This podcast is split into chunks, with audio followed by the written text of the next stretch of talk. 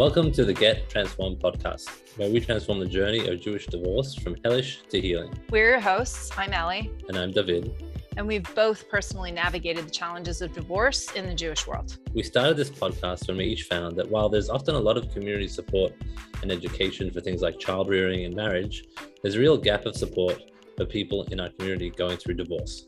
We're also both Jewish educators, coaches, and healers. So we're offering practical tools, perspectives, and real life examples from our own clients that will ch- change your challenging experience of divorce into an opportunity to transform your life in powerful and beautiful ways. Join us as we delve into a new topic each week, answering real life questions and sharing parts of our journey with you all.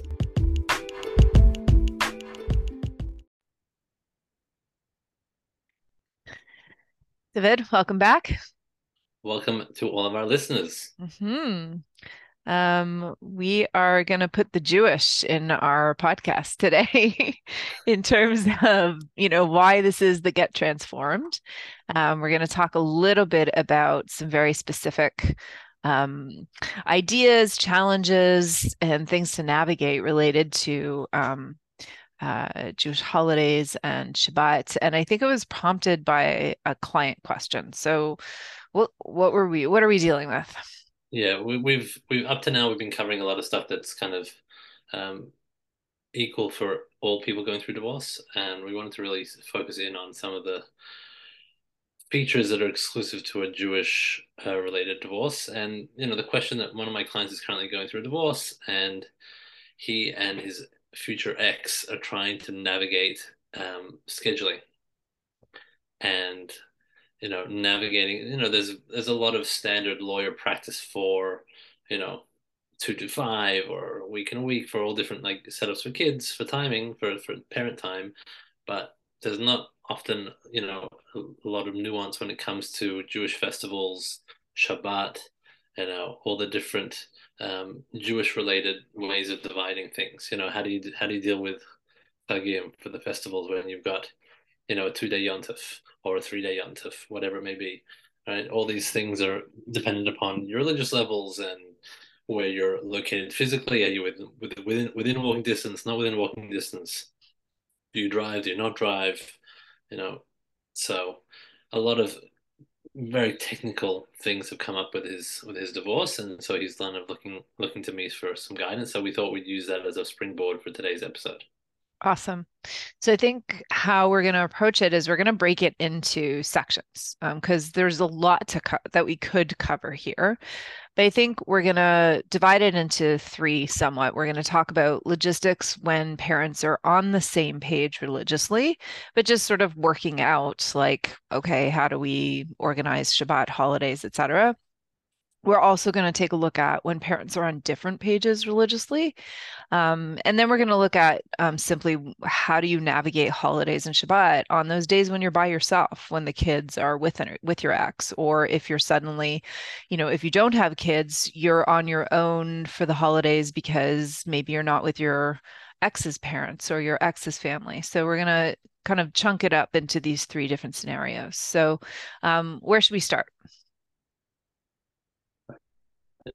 We, we wanted to put out there, even before we dive into the nitty gritty, nitty gritty details. Sorry for my mouth not working today. Um, there's a general rule that we wanted to apply across all situations, and right? That is that go for it. The, no, you, you want to go for it? Nope, you could you do There's it. Obviously, a delay here between Detroit and Toronto. Um, the the the general rule is the more amicable your relationship is with your future ex or with your ex, the less details are needed to be locked in during your divorce agreement.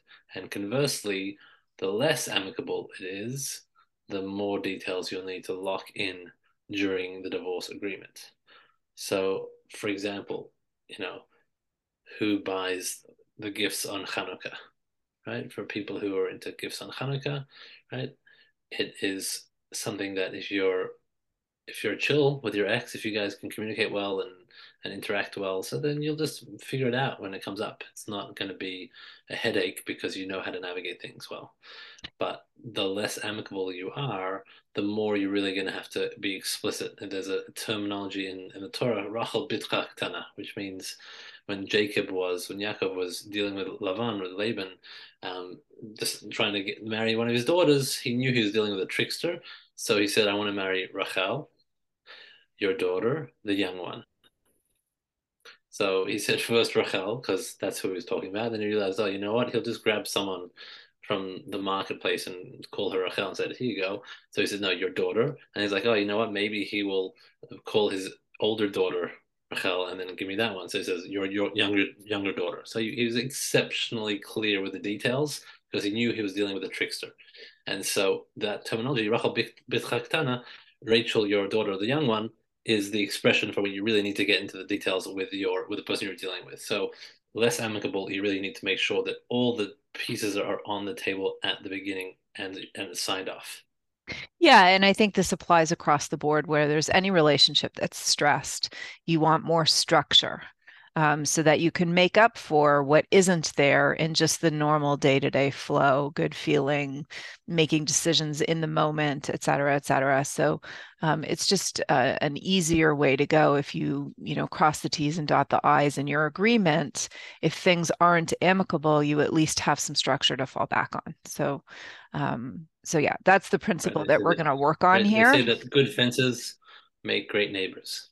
Right and good agreements make for a much easier divorce. So, um, especially if things are, are tense and not amicable and, and harder to navigate together. Um, okay, so why don't we dive into kind of the first pieces like when par- uh, when parents or spouses are on the same page religiously, meaning that their level of observance is around the same, how they celebrate Shabbat's the same, how they're going to celebrate the high holidays is the same. Um, what are some of the things? Let's discuss some of the things that come up and some of the ways to navigate that.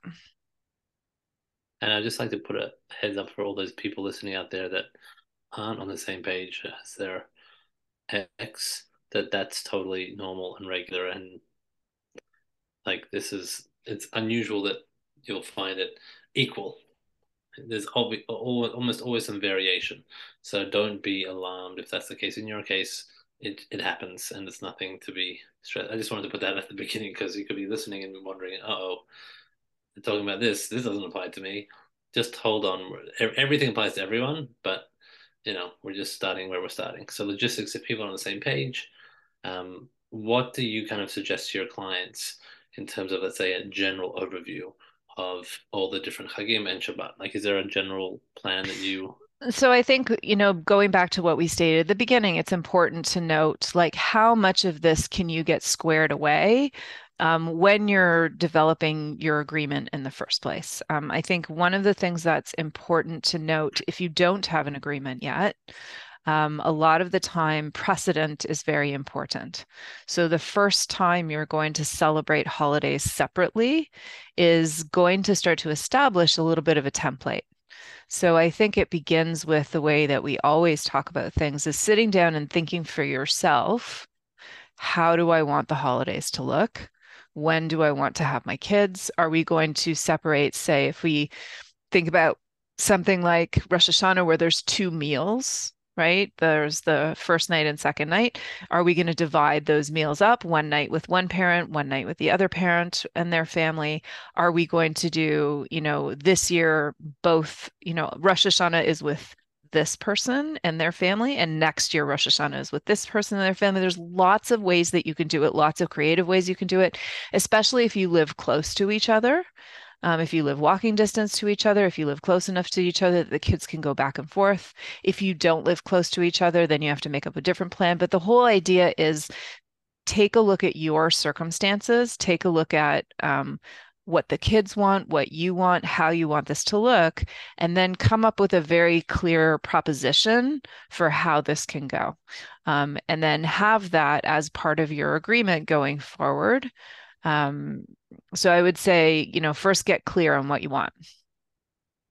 Yeah, and that's something I don't think is can be understated, especially for there are, you know, we've often been talking to the people pleasers out there. And so people pleasers often actually don't know what they want. Right. They have a hard time identifying what they actually want. Mm-hmm. And so it's it behooves our people in that kind of situation to put pen to paper, to schmooze with people, to kind of just talk it out loud because there is a real if you get better at looking inside of yourself and digging a little bit. You, and I think we said this previously. You can often decide what you do want by what you don't want. Mm-hmm. Yeah. By being really, it's a lot cl- easier to be clear on what you don't want, and that can help you point you in the direction of what you do want. Oh, I don't want to be at the table, at the seder table with my ex. Yeah. Right. That yeah. could be something that's clear for someone.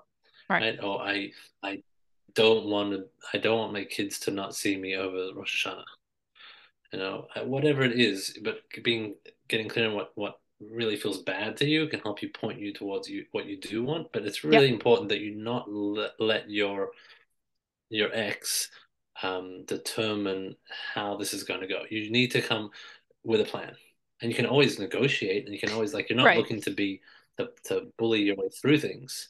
But if you don't have a plan, you will be pulled along by their plan. Right. If it's important to you. I, I, mean, that's the other sort of piece of the puzzle. Like, if this isn't something that's particularly important to you right now, then it may well be that you do um, put it in the hands of the spouse that for whom it is more important to them. So, you know, that's just something to mention as well.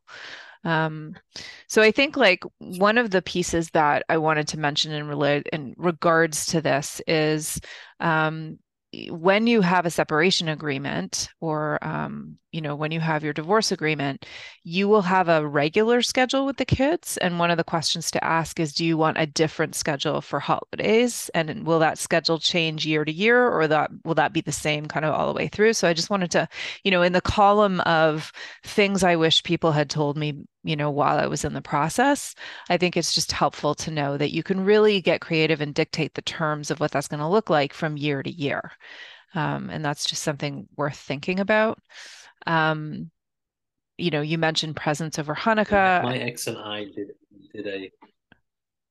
Yeah, go ahead. Sorry, definitely today. Um, my ex and I did a year, a two year schedule for the holidays, right? So that it's very hard to balance a single year because there's just you know two days at the beginning of the festival, two days at the end of the festival, the intermediary days, and who gets what where. So mm-hmm and being that it's almost impossible to, to balance it out properly in one year, we did a two year schedule so that whatever one person got one year, it would be flipped. And that sometimes means that there's a little bit of, um, it's a little bit uneven from time mm-hmm. to time because right. like one year when you got a three day festival, right? If it goes Thursday, Friday, Shabbat, you know, if, if you're not in driving distance, so that means that you're now getting three days in a row.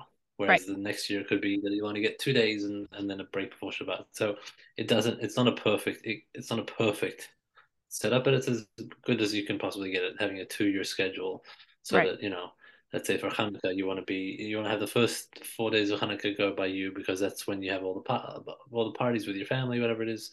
So you can do that every other year. Yeah, and I think it's also dictated by do you live in the city with your families? You know, because more often than not, if you live in a city and both of your families are there, the families are going to want to see the kids one Seder. So you'll do one Seder with one spouse and one Seder with the other spouse so that both of the families can see the kids. Like there's lots of different parts to that decision. If you don't live in a city where your family is, then that can change your arrangement. So, looking at all of the different mitigating factors to how you're making that decision and what's important for the kids and what's important for you during the holidays is just going to help you make a good schedule. Um, one of the things I did want to mention is um, you know that Shabbat, if you live close enough, or and um, if you're Shabbat observant, you know, one of the things to maybe talk about is if, say, Shabbat right now is with your ex and the kids want to walk over and visit the other um, spouse, you know, is that okay? That's something to be discussed. I think there's a lot of how flexible is that? Like if the kids are with one spouse is that they're only with them. They're not allowed to necessarily go see the other one. Um, can the spouses drop by each other's houses during Chag? Like, there's just so many pieces that I think are worth thinking about. And the more detailed um, you get in terms of thinking through all the possibilities, the easier the Chagim will be because you won't be trying to navigate the schedule and all of the logistics while you're just simply trying to get ready for Chag and or, or Shabbat. So it's it's super helpful to kind of go through a few of those things. Okay, yeah, a thought passed through my mind as you were talking, and then Mhm. it kept on passing through. Um, Um, I think one of the other things that we're, you know, going to deal with uh, throughout this particular episode is, again, coming back to the episodes where we talked about having hard conversations and dealing with boundaries. So anytime you're going to be navigating schedule or logistics or um, very what can be very reactive and heightened conversations around family and holidays, you're going to have to navigate hard conversations and to be able to assert your boundaries so that those conversations and those schedules go um, to the best for the kids. Um, so just sort of if you if that's something that you're struggling with, we do have some previous episodes where we talk about having hard conversations. Yeah, the the, the two things I was going to mention, one of them was about boundaries, just being super clear about what feels right to you in terms of having your ex at your Shabbat table, not having Mm. not being at their table. You know, it, it these things change. These things Mhm. can change, but you've got to at the beginning at least you have to know what doesn't work for you hmm because that can you can always rescind a no. It's hard to it's hard to enforce a no when you've already said yes, hmm if that makes sense. hmm So you can always say, you know what, uh, I've changed my mind. It's okay if you come around for Shabbat, but you can't say I've changed your mind. Don't come over anymore. That it's harder to say that. It's possible to say that, but it's it's just you want to you want to err on the side of you know what let's let's put up a boundary right now because you know this is what works right now. The other thing I wanted to mention was there's sometimes that often for men that they don't have their children at all over Shabbat. mm Sometimes it's a setup that the mother always gets the kids for Shabbat. And so, you know, that can be both for the children and for the husband very rough to not ever have that connection over Shabbat. And so you want to figure out if you can find some creative ways of making it work that that there can be some crossover, whether it's having him for Friday night dinner or whether it's, you know, speaking to both spouses right now, the men and the women. hmm It's in the interest of your children to have a, ma- a male Jewish figure in their lives. And, you know, however challenging that might be, but it's worthwhile considering the benefit for your children. Obviously, not to the detriment, major detriment of yourself. Everything's got to be balanced, but just to put that into perspective, because there are people out there that aren't splitting up 50 50, they aren't splitting up 60 40, they're doing it heavily weighted towards the woman. And so figuring out a way to to make that work so that the children do see their father during the Chagim is important.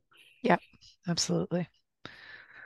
Awesome. Okay, so maybe let's go from here to So our basic point of the logistics, our basic point of the logistics was think things through for yourself, get mm-hmm. it clear, put everything down on paper so that you can really hammer out a really solid agreement that works for you and is clear.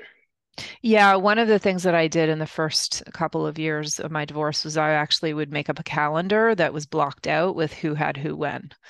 Right. Like the days that I had it were in yellow, the days that my ex had them were in blue. And I just printed it up for the whole month of the high holidays. So it was very clear for both of us where the kids were when. And I would put it up on the fridge so that the kids also could see where they were when. And Are then you a I think Virgo by any chance? Yeah, can you tell? Um, it was very satisfying. Yes, I like charts. All of those people that are in my my groups and my classes know I, I like visuals. Um, so, but it was really helpful because then the kid, everybody knew where they were supposed to be when, and there was no confusion because, uh, especially once, if you're observant, once the holiday starts, if you haven't clarified what time there's a changeover or what day there's a changeover, you can't get in touch with each other um, you know, unless you're That was walking that back was and literally the next thing I was going to say is one of the things that you don't think about when setting up these agreements is the time with which you do the switchover. It's Yeah. one of the one of the things that you know when let's say let's say it's person A's week, it's the wife's Mhm. week, but the husband has first night seder, right? So when do the children go from the wife to the the, the mother to the father? Right. When does it happen exactly? So I think it de- it depends. Like I think it depends, right? If they're You at school, is it right after school? Right, but my, Um, yeah, my point is that just to to have that clear, right. it's a it's a minor thing, seemingly minor, but it can really, No, it's major. like cause major because because Yeah. Erev Chag, you, you're right before the festival, and like it's the most stressful time, and suddenly you're like, where are the kids? Or or the kids get dumped on you, or whatever it may be. So Yeah. knowing, okay, 6 p.m., that's when we always do it. 6 p.m. is always a time, or whatever, 5 p.m. if it's early enough that for sunset, whatever it may be. Yeah. So the time when it switches up, because it doesn't match up with a regular day, it needs to be spoken out. Yeah absolutely. And it's also important because on those days that are Shabbat or our Chag, if there are switchovers on those days, it's also important to know who's responsible if something happens um, to the kids. Um, so who's the parent that people find that get in touch with, et cetera, et cetera. So those switchover times are also really important. Um, okay, so should we move to the next piece? Oh, the exciting piece. All right. So, what happens when parents are not on the same page in terms of Jewish observance? Uh, maybe one parent is um, secular, one parent is more religious. Maybe they have different ideas about observing Shabbat and what that looks like. Maybe they have, you know, they could be slightly different or they could be radically different. And so, how do we navigate then holidays and Shabbat and all of those things? Um, when the kids are going back and forth to different places. So, where should we begin on this? Um, so one of the points I want to bring up is that there's there's a logical side to this, and and the logical side is almost irrelevant.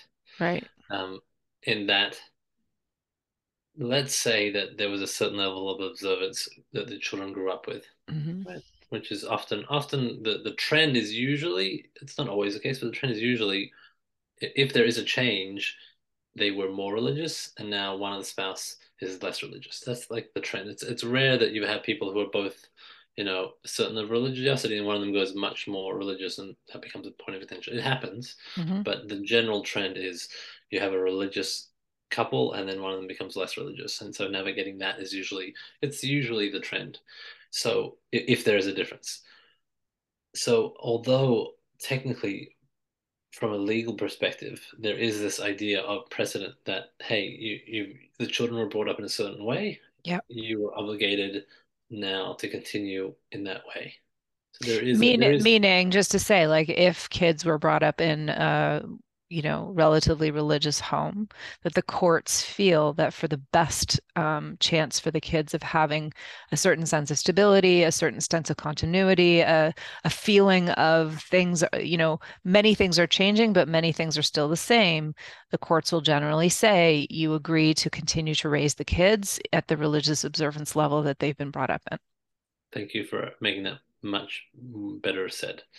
Um, so with that in mind, that's although that may be 100% accurate legally speaking, on a very practical basis, hmm it's almost a meaningless um, situation in that unless you're going to go to court every time that there is an infringement or there's something something isn't going the way that you want it to go Jewishly, it's either it's going to be absolutely contentious, which will be bad for everyone involved, right? Or you're just going to have to learn a different way of operating. It just you can't. It's very hard to force someone when they don't want to be forced, and so you're just to set expectations here for real life expectations. You have to kind of change where you may have been heading in your mind previous to this, and it's going to be rough. It's not going to be hard. Not going to be easy to do. It's exceptionally um, challenging emotionally. If you, if a person is thinking, "Well, I want my children to be religious," and then half the time they're in a situation where they're not religious, it can be exceptionally emotionally uh, and spiritually challenging. And so, just to start with that conversation before we get into the nitty gritty details, hmm it's it's going to be a challenge. Yeah, and so I think again that goes back to, you know, some of the other episodes where we've talked about you know, self-regulation, navigating all your feelings around that, how to have respectful discourse with somebody that you deeply disagree with, um, and how do you um, then make very clear guidelines um, around something that, you know, is a pretty hot issue. Um, so, and again, I think those are the places where clarity is going to be your friend. Um, the more you can get kind of on paper, the less you're going to have to negotiate around a topic that's very painful and very emotional and very difficult. Yeah, and, and there's a grieving process for sure that needs to happen as a as as whoever the spouse is that's feeling like this isn't where I wanted my children to be headed towards, and seeing the effect that they may, that may practically have on their levels of observance. There's a grieving process that needs to happen, and I don't mean sitting shiva for your children. That's not what I mean at all. It's just you had this vision of where you wanted things to go, of how you thought things were going to be, and they're no longer going to be that. Mm-hmm. So letting go of that, letting go of that um, image, which, which to be honest, the image is not possible for anyone. Mm-hmm. In other words, you know, they. I remember this famous Machanech, this famous teacher, was saying, "Explain to me how Terach had Abraham and how Abraham had Ishmael, right? How Terah, the father of Abraham, right? Terah had this amazingly, you know, righteous son, Abraham, and Abraham had this terribly unrighteous son of, Ish- of Ishmael. Mm-hmm. Right? That, that the image of who your children are going to be, no matter where you are, even in a perfect marriage, yeah, you can't absolutely. control that image. But here, in a very practical sense, you have to grieve the vision of what it is you thought you were you were trying to you know foster in your children mm-hmm. and just let that go because it's not your if you if you continue to hold on to that vision you're just going to get crushed over and over again and triggered over and over again and, and it's going to be a painful reality because you're going to want to hold on to this reality which isn't there and right. you're just not seeing what is there yeah, and that's going to make, you know, it's it's going to be painful, it's going to be difficult for you, it's going to create tension in the house and for the kids, and it's also going to make logistics almost impossible because every plan you try to make is going to be loaded with feelings and resistances and angers and hurts and disappointments and all all the like. So um, you know, as as always in the divorce process, um, our responsibility is to be with our own feelings and process our own emotions and to really be on top of where is it right now that my emotions are driving the bus when actually what needs to happen right now is just to be able to make a good plan one one additional fact it's a factor to put in there for for the religious out there who are mm-hmm. who, who are kind of struggling with um, having their children be in a less religious environment is you know recognize that Hashem is in control. Yep. Like instead of you being in control of everything, you've now got to hand the reins over to Hashem. And that sounds like a little facetious, and it is a little bit facetious, but you know, you can't control where your children are. You can't control what's going to happen to them. And, and you, you can't control your ex. Right. And so you've been given an amazing opportunity to really work on on emuna, uh, on, on belief, on trust and faith, to say, you know what, I was hoping this would happen. Clearly, Hashem had other plans, right? And I'm now going to trust whatever this plan is. That whatever reason this had to happen, this is happening right now, and where it ends up, it ends up. It's not in my control. So Hashem should Hashem should protect them and guide them and whatever it may be. Right. But I'm I can't control the situation. I recognize that I can only do the best for them while they're in my domain, and that's another topic we wanted to explore. Mm-hmm. Um, right. In terms of creating that amazing re- relationship and warmth and caring and love, and and really focusing on that more than all the other control aspects, more than all the other meticulousness of halacha, wherever it may be. If you want if you want to set up a, a situation of where your children will choose to follow the path that you you know think is the right one the way to do that is not through enforcement it's not through right. compliance it's through connection and that's right. really the rubric that I think is a, a, all parenting really is about. It's not just religious parenting, but uh, compliance is easy to do. You instill fear, you instill bad consequences. You can get them to temporarily comply to what you're asking them to do.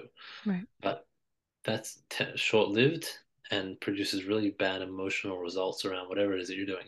Mm-hmm. It's really about connection. It's really about connecting to them and where they're at um, in a deep heart to heart way. And that's the way to really have long term results with your children is to connect to them. Yeah. Yeah. Beautiful. I, I think that compliance versus connection is just such an important paradigm. Um, yeah, I, I love it when you like refer to that. I think one of the other pieces here also that's worth mentioning before we go into the kind of blow by blow is um, this is a time to really decide what are the things that are worth fighting for and what are the things that are not. That you have to pick your battles um, when you're dealing just generally with holidays in general whether you know things are amicable or not amicable whether things are whether you're on the same page religiously or not on the same page religiously like making these schedules and organizing the holidays are a bit is it's going to be also a process of picking your battles because the kids will remember the feel of the holiday much more than they will the holiday itself. And if the whole holiday is in, in, embroiled in battles and squabbles and back and forths and da da da da, that's also not going to accomplish anything. And it's certainly not going to um, create a, a, good feeling for the chag. So sometimes, like, it may be that this year, this is the one you deal with. And next year, you'll deal with you know another piece but picking your battles and knowing that this is a long term sometimes a game because you're going to be co-parents for the length of your children's lives or your lives um, so it's really good around the holidays to just kind of have as one of the rubrics also is pick your battles okay next um, I think just to recap, because there was a lot of headspaces. We're saying number one is to recognize you've you're you're not able to control the situation mm-hmm. right as much as you wish you could. That that road leads to high tension and low connection mm-hmm. um, with your children. So recognizing as hard as it is, you've got to let go of control. Um, number two is to really recognize Hashem runs the show here, mm-hmm. and and let him take control. Right, just hand over the reins to him. Um, make your home, your religious experience, the warm, warmest that you possibly can, the most enjoyable that you possibly can, and decide what what are your fights that you want to have, what are the fights that you don't have, what's important to you, mm-hmm. and what's something that you can let go and, and, and choose to navigate it in, in another way. Yeah, awesome. Um, Okay, I think there were a couple of other pieces around this idea of navigating when parents are on different pages religiously for the holidays. Um, there were yeah, a couple other just, things those that... were just the uh, those were just the attitudes. I think we're going right. to get into more of the, the details now. Right. Okay. So why don't we start with the general approach to differences? Like, um, you know how, how do you articulate those differences to your kids meaning like here's what we do in this home this is what we do in this home and what are some of the ways that we navigate um, these general differences i think that that starting point is really a key to as a paradigm for the children mm-hmm. of just saying hey guys this is what we do in our home. What you do in your in your other parents houses that's you know that's that's the rules. Like just every house has its rules right?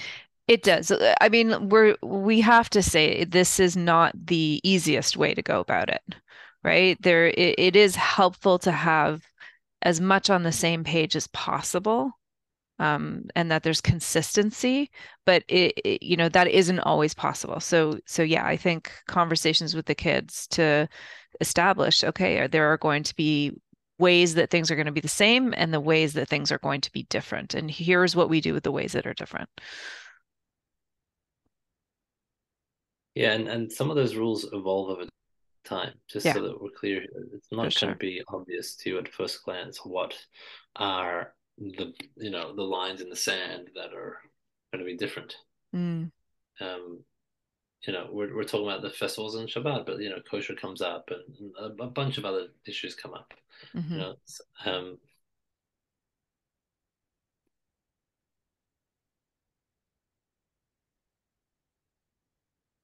so things things become clear over time.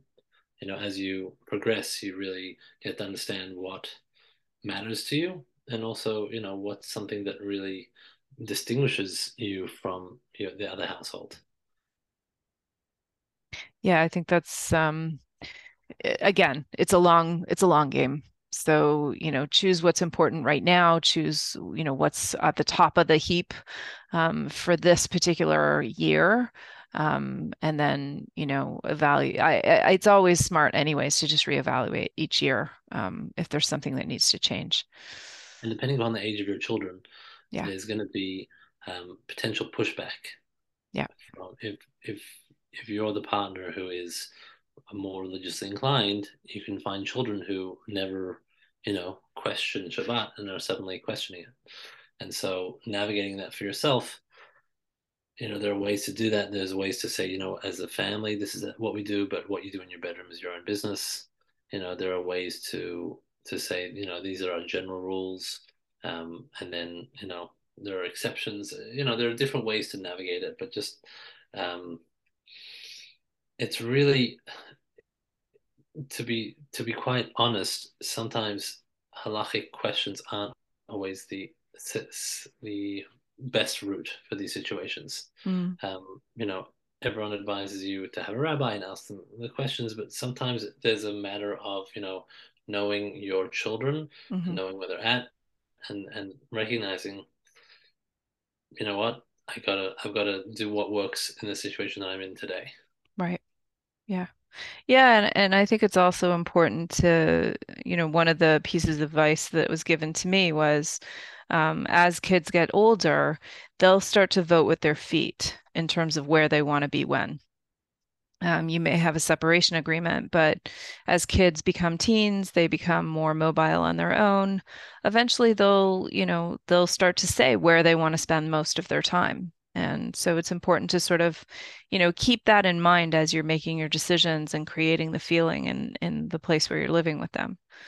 Um, not as like a threat hanging over your head, but just taking into account like that your kids will eventually um, decide where they would like to be for their holidays. Right. And and definitely navigating your own triggers around this mm-hmm. because it can be so triggering yeah. to have a situation like a Seder where a child says, I'm not interested in yep. eating matzah, right? Yeah. We don't have to do that at mom's house. We don't do that at dad's house. Yeah. So knowing that you're going to be challenged, you need to regulate yourself on you know at a higher than usual. Yeah, you need to really breathe and go for walks and whatever it may be, but just know that your regulation is what's going to make the chag or the Shabbat good or bad. Yeah. Which which for some people will also mean navigating their own families because their family, you know, your parents might have an idea of where your kids should be spending Shabbat, or your parents might have an idea of where everybody should be doing their Pesach Seders. Like, so you will f- sometimes find yourself sandwiched between, you know, what your kids want, what your ex wants, what you want, what your family wants, what your ex's family wants. Like, there's all kinds of very you know high emotional moving pieces um, and if you can be the calm in the storm it will bode well for you and for the things that you want and how you want things to be and for your kids in some way right and the clearer you are like we said before the clearer you are on your boundaries mm-hmm. the easier it will be because if it's a, right. if it's an absolute red line i remember one of my rabbis used to talk about the difference between a uh, when you're raising a child, a door and a wall. Mm-hmm. He said that you know from a very young age, a child will go to a door and knock on the door until it opens. You know, it could take them a long time. They will keep on knocking until someone opens the door. Mm-hmm. Whereas they will not do that to a wall. They won't go and knock on a wall until the wall opens, mm-hmm. because they know that the door sometimes opens, right? So the wall never opens. So mm-hmm. if your boundaries are like walls, if you're absolutely clear, I am not doing that. That's mm-hmm. just not. It's a one hundred percent not a discussion point. It, right. There's no charge. There's no there's no pushback because it's a wall. um, as long as you're clear on that. Uh, if it's a door, that's when there's a lot of knocking on that door. So being clear with your relatives, being clear with your ex, being clear with your children, what's a wall, what's a door, can really make a difference about the charge that comes around the topic. Yeah, absolutely. Yeah, for sure. Um, okay. Do we wanted to get into like some of the details about particular holidays or Shabbat? Um, maybe even like, you know, kosher. Um, how should we navigate some of that? Um, I feel like that the, they're all rather large topics. Mm-hmm. Um, I think that we might maybe we'll dedicate a, another another discussion to the some of the nitty gritty details of, the, of that. But I yeah, like I definitely feel like we could do an entire episode on just simply what do you do when parents are on different religious pages um, because I think there's just so much to get into there. So I think when it comes to the holidays themselves, you know, making sure that you understand the logistics, making sure you understand what everybody wants, and making sure that you're clear about the calendar and the schedule and the food and the changeover times and all of those things are those are all going to definitely um, make your life a lot easier um, because the holidays themselves can be stressful without all of this. Um, so maybe the last thing that we wanted to look at is um, okay, so what if you are now spending half of the holidays by yourself? Um, whereas previously, you know, Rosh Hashanah and Pesach Seders and Shabbat were with, you know, every single meal was with family and with friends and et cetera, et cetera. And now um, there are weeks where the kids are with your ex. So, how are we navigating um, the logistics of spending the holidays or Shabbat on your own? Yeah. Um, one last point before we go into the solo, just something that's a logistic for for uh, I mean, me personally, mm-hmm. and perhaps for other people out there, you know, I was never the cook in my when I was married, I was never the one in charge of cooking. I would help out. I would do a meal here or there, but I was not. It wasn't my forte, and it wasn't something that particularly spoke to me. Now that I'm having to do solo parenting, I've had to learn how to cook a lot better. Um, and it's some there's there's like a I, think I think you know we might want to do a, an episode on the skill the skills you need to learn um, when because like suddenly you have to do right. everything everything right yeah. so for a, for a man who doesn't have relatives in town with him, learning how to cook and how to navigate that can be a big challenge, and it's something that you want to like take piecemeal, just mm-hmm. like take one little piece at a time, learn it, learn it well, learn, it, learn how to make a kugel, learn how to make some chicken, learn how to make chicken soup, whatever mm-hmm. it may be. Those are some of the things that I've, you know, gotten better at. Mm-hmm. But you know, it's it's part of the logistics, uh, and and for a woman, I guess that, that you know, making kiddush, right, doing yep. doing some of the masculine parts you know that that you may never have done before as well. There's a learning curve there. Yeah, well, for but... sure. I you know I had to learn how to how to make kiddush on my own, and and actually you know it became a really cool exploration for me to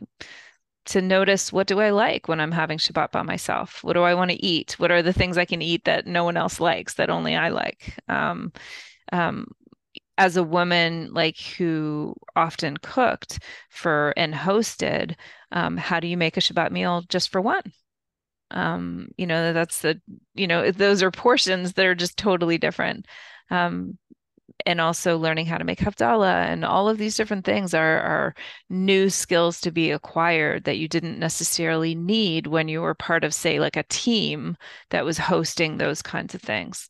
Um, but I, you know, I will say, even though there were parts of it that were, um, you know, either sad at the beginning or difficult at the beginning, the dance and the exploration of what that looked like to have, you know, what does Shabbat in my space feel like, look like, sound like um, when it's just me or when it's just me and the kids. Um, there's a lot of beauty to that exploration um, when you can get there. Yeah, I was going to say the same thing that there for sure there's a period of mourning and grief and, mm-hmm. and mm-hmm. adjustment but you can also flip it on its head and really look at this as an opportunity to really enjoy Shabbat in a really calm space that mm-hmm. you may not have had for quite a while. And, you know, whether it's a great sefer or a great book that you want to read and uh, or a connection with a friend that you haven't really had the time to do. Mm-hmm. There's really amazing opportunities to be tapped into when you're alone. It's not just a, a woe is me. I'm all alone. It really can be an opportunity for growth and yep. self exploration. And, actually, maybe this is something we haven't necessarily touched on, although I think we mentioned it in one episode. But um, sometimes, specifically and intentionally taking that alone time, um, because there is a period of recovery after divorce. And sometimes, specifically, taking that time by yourself to sleep the whole day, to not have to talk to people, to have whatever feelings you're having, to take advantage of the days when you're by yourself. Um, and if you're observant, not connected to the internet or watching TV, um, it, it, can really be a gift um, of time to heal. So maybe recognizing sometimes that that can be a real boon. Right. But for the extroverts out there, um, sometimes you need to really connect to lots of people and get yeah. yourself invited out. It, it, definitely, it definitely, or host, right? Challenge. Have a bunch of people over, have a few people over, have one person over. Um, you know, that's also something you can do is you can start to create experiences in your own space. Right. And one of the things I advise, advise one of my clients to do is in his in his mind to start kind of quote unquote interviewing hosts Mm. I don't mean that literally, but like mm-hmm. trying out different hosts to see, okay, what works with me, what what fits, what's the kind of place I like going to, what's not. It does take a little bit of bravery to invite yourself to someone's house. Mm-hmm. Um, it's not always that they're inviting you, but most people just need the slightest hint and they'll be willing and happy. Most people are really happy to host, mm-hmm. especially mm-hmm. someone who is by themselves. There's there's an extra kind of oh wow, I, I would love to help out, um, so, you know, even if it's uncomfortable for you, you can also ask the rabbi, say, hey, could you, you know, put the word out that I'm looking for meals? Yeah. You know? Um, yeah, absolutely. You know, figuring out whether you're willing to go to your ex's place for a meal is part of this discussion. You know, mm-hmm. if, um, your ex's family, is it is it do you feel comfortable there? Sometimes you've got a great relationship with them. Sometimes you don't have a great relationship with, with yep. them clarifying that for yourself. Um, yeah, anything else we missed out? I think that's it. I, I, I think there's just so many, you know, the holidays are often a time um, that already has its own stresses. Um, you know, certainly everybody culturally thinks that if you're not losing your mind cleaning for Passover. It's not really Passover. So like, and it, we know that's not true, but it, it, the holidays already come with their own stressors.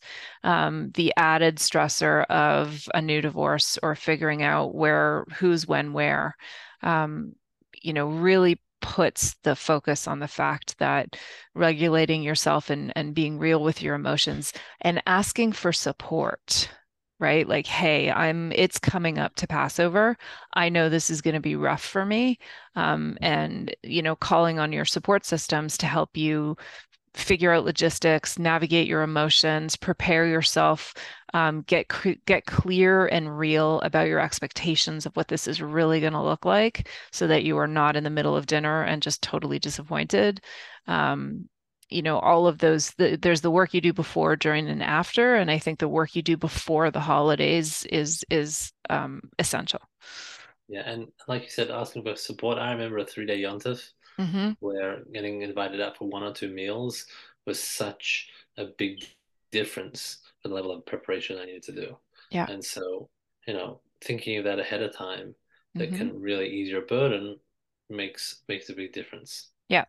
Yeah. And one of the things that I found was I started to invite a few families that we're friends with over because it was really nice for my kids to have people at the table with us. Like it's nice being just us, um, you know, me and my kids. Um, but it's also nice sometimes having other families and other kids there too. It makes it more raucous and, you know, lively and, and sort of fun in that way. So deciding for the different holidays, would you like it to be just you and your kids? Would you like it to have, you know, all of your family? Um, that there are lots of creative ways to make it work. And like you said it might be different year to year. There may be years you know where you you need a little downtime and it, it you don't want 20 people at your table. You just want to be you and your kids um, and giving yourself the space and the creativity to figure that out um, each holiday and then each year um, i think is a really great way to get you know get creative.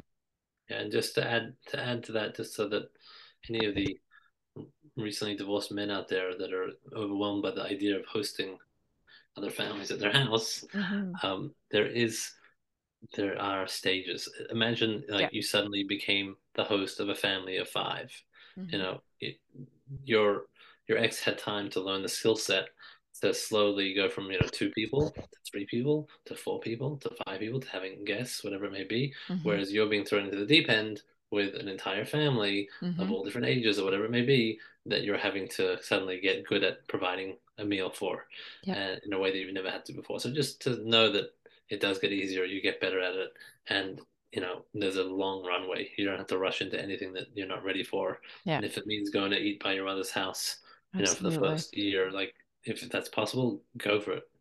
Yeah yeah absolutely.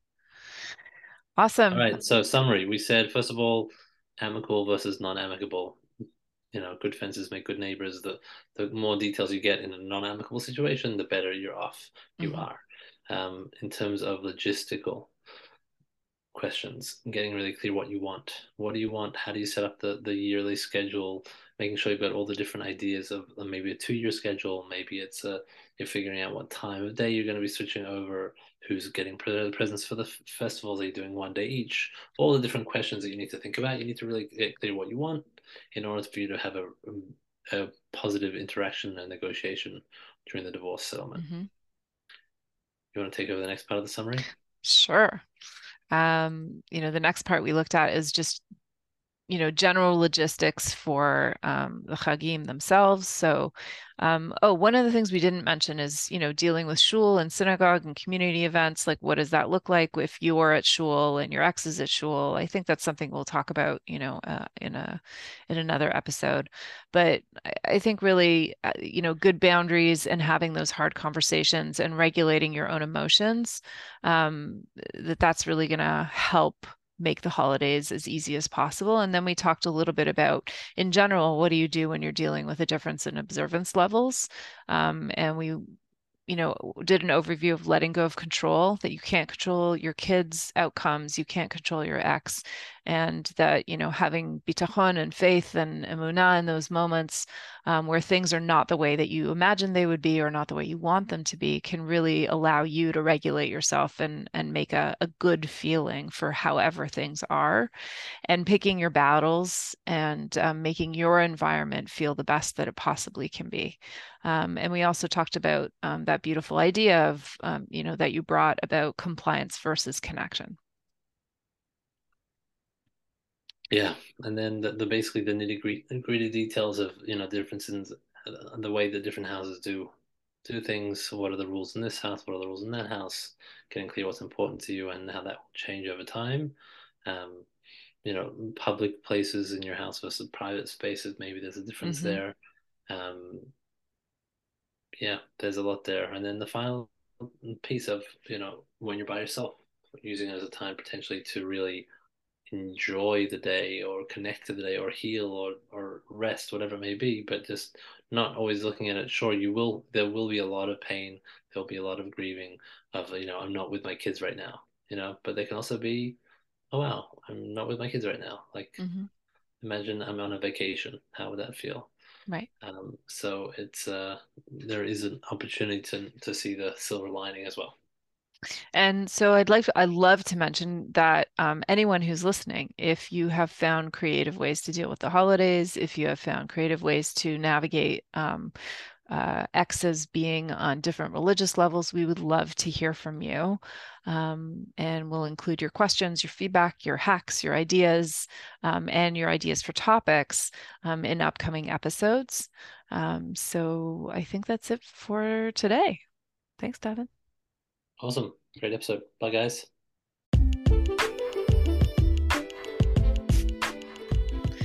Thanks for joining us. If you have an idea for an episode or a question for either David or myself, don't hesitate to reach out, or you can leave us a voice message. The link for that is in the liner notes. If you think you know someone who could benefit from any of our information, ideas, tools, or conversations, please go ahead and share this podcast. Don't forget to like, subscribe, and follow us on whatever podcast app you're using. And please leave us a rating and review so anyone who is trying to find us can do so more easily. Remember, you're not alone. You got this. And we're all working together to get transformed. Bye for now.